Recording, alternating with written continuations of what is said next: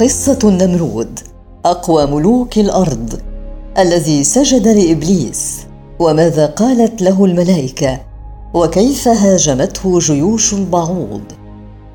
النمرود هو من أعظم الملوك أولئك الملوك الذين حكموا الأرض ومن عليها وهو أول من تعلم السحر على يد إبليس شخصياً وأول من ادعى الألوهية. نشأ في مدينة بابل وهي من أعظم الحضارات تلك الحضارات الموجودة في التاريخ. وأتاه الله تعالى من كل شيء حيث أن عصر هذا النمرود معروف بالازدهار والرخاء فكان صاحب ملك عظيم وجيش جبار تخافه كل جيوش عصره. لذلك لم يكن فكر النمرود يقبل وجود حاكم غيره. وكان يقول النمرود أنا إلهكم الذي يملك الأرض. وكان شعب بابل يعبد الكواكب ويعبد الشمس وكان النمرود يعبد الأصنام. ثم جعل النمرود لنفسه صنما وطلب من شعبه أن يعبدوه. من هو النمرود؟ هو النمرود ابن كنعان ابن كوش ابن سام ابن نوح عليه السلام. وقد استمر ملك النمرود أربعمائة سنة. يحكم النمرود شعبه بالحديد ويحكمه بالنار وكان النمرود ملكا جبارا متكبرا كافرا للنعمة مدعيا الربوبيه يحكم النمرود العالم من مملكته وهو أول من وضع التاج على رأسه وهو أول من تعلم السحر. وقد بنى أحد عجائب الدنيا السبع وهو برج بابل العظيم. كيف كان النمرود قبل أن يصبح ملكا؟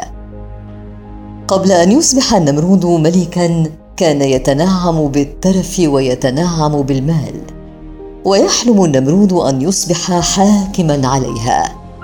وفي يوم من الأيام كان النمرود يغتسل وحوله مجموعة من النساء. دخل عليه رجل أحدب وعليه ثياب سوداء.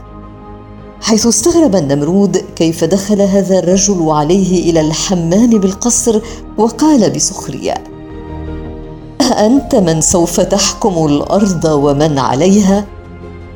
غضب النمرود غضبا شديدا وأمر الجنود بقتله وقتل جميع الجواري اللواتي كن حوله. وذلك بسبب الكلام الذي سمعه النمرود من الرجل الأحدب. وبعد أن صعد إلى غرفته وجد الرجل نفسه الذي قد قتل. فتعجب النمرود من ذلك فقال النمرود من أنت؟ فقال أنا أمير النور. يوم خلق النور. فإذا أردت أن تحكم الأرض وما عليها يجب أن تراني على هيئتي الحقيقية. فتجسد ذلك الرجل بصورته الحقيقية. فكان الشعر يكسو جسده وكان عظيم البنية. كان هذا الرجل هو إبليس. وأمر إبليس النمرود أن يسجد له مقابل أن يعطيه القوة. فكان هذا أول لقاء بين النمرود وإبليس. وأول يوم يتعهد إنسي ببيع روحه للجن مقابل السلطة والقوة. فأخذ إبليس يعلم النمرود السحر وكيف يسحر الناس ويملك الأرض. وبعد أن تعلم النمرود فنون السحر امره إبليس أن يقتل أباه حتى يتسنى له حكم البلاد وكذلك التوسع بها. وبالفعل تخلص النمرود من والده ليصبح هو ملكا جبارا متسلطا وكذلك ساحرا قويا. وأمر النمرود أهل المدينة بالخضوع له بصفته الها. ووضع تاجا ذهبيا على رأسه. وقال النمرود عندما وضع التاج نحن ملوك الدنيا. وظل جيش النمرود يغزو الممالك كلها حتى أصبح النمرود ملك الأقاليم السبعة. كان النمرود بن كنعان يملك كل القمح وكذلك الطعام في البلاد كلها. فكان الناس يخرجون ويطلبون الطعام منه. وفي مرة من تلك المرات خرج سيدنا إبراهيم عليه الصلاة والسلام معهم ليختار الطعام مثلهم. فرأى ملكا يمر بالناس. يسألهم من ربكم؟ فيقولون أنت ربنا. حتى مر ذلك الملك بإبراهيم عليه السلام. فقال له النمرود بن كنعان من ربك؟ فقال إبراهيم عليه الصلاة والسلام ربي هو الذي يحيي ويميت.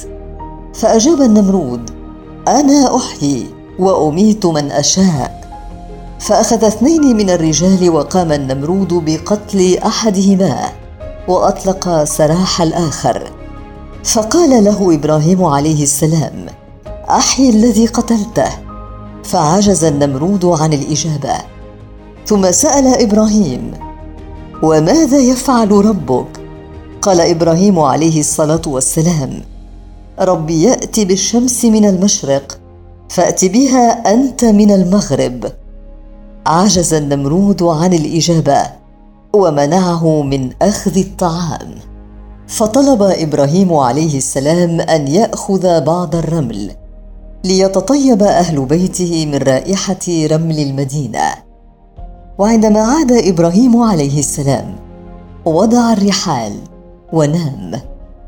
فتحت زوجة إبراهيم عليه السلام الرحال فوجدت أطيب الطعام وقامت بتحضيره.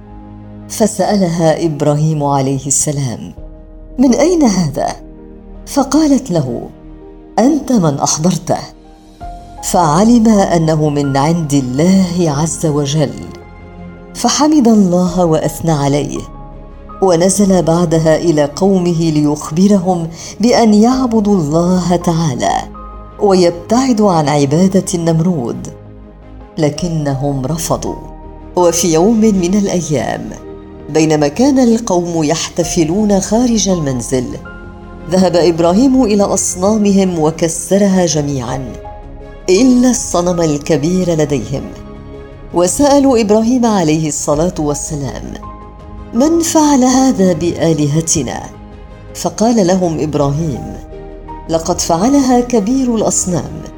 فاسألوه فقالوا له كيف لصنم أن يفعل هذا؟ وهو لا ينفع ولا يضر. ثم أخذوا إبراهيم إلى النمرود بن كنعان وهنا كانت فرصة النمرود للنيل من سيدنا إبراهيم عليه الصلاة والسلام. فقال النمرود اجمعوا حطبا كثيرا واعملوا حفرة عظيمة وأشعلوا نارا قوية وكانت أعظم نار تقام في المدينة كلها. ورموا بها سيدنا إبراهيم عليه السلام وتركوها اياما ليجمعوا رماد الرجل الذي تجرأ على الآلهة. فوجدوا أن النار لم تمس إبراهيم عليه الصلاة والسلام. غضب النمرود بن كنعان غضبا شديدا. وهنا بدأ الناس يؤمنون برب إبراهيم عليه السلام. وطلب النمرود من إبليس عليه لعنة الله. أن يساعده. فحينها قال له إبليس إن إبراهيم عليه السلام شيطان من الشياطين. لذلك لم تمسه النار. ولم يخبره إبليس أنه نبي مرسل من عند الله سبحانه وتعالى. فقال النمرود بن كنعان ما الذي يملكه إبراهيم ولا أملكه أنا؟ فقال إبليس إنه لا يملك شيئا. غير الحيلة. كيف هاجم جيش البعوض نمرود؟ اعلن النمرود بن كنعان تمرده على حليفه إبليس وأرسل الله إليه ملكا من الملائكة ليعلن إسلامه ويؤمن بالله ويبقى على ملكه. فقال له هل هناك رب غيري؟ فأرسل إليه ملكا آخر فرفض. وأرسل إليه ثالثا فقال له أن اجمع جموعك في ثلاثة أيام. فجمع جنوده فأرسل الله عليهم جيشا من البعوض أكلوا من لحومهم وشربوا من دمائهم ولم يبقى سوى الملك النمرود الجبار. فأرسل الله سبحانه وتعالى عليه بعوضة دخلت إلى أنفه ثم دخلت تلك البعوضة إلى دماغه. فلا يهدأ النمرود إلا إذا ضرب بالمطارق وضرب بالأحذية. وكان النمرود يطلب من جنوده أن يضربوه بالمطارق الحديدية على أم رأسه. وظل يتعذب النمرود بن كنعان لسنوات طويلة. ويقال إن النمرود تعذب مدة عمرها أربعمائة سنة. ظل فيها النمرود يضرب بالمطارق وهي نفس المدة. التي حكم فيها النمرود البلاد هذا الحاكم الجبار. ومن بعدها مات جنونا من كثرة الضرب.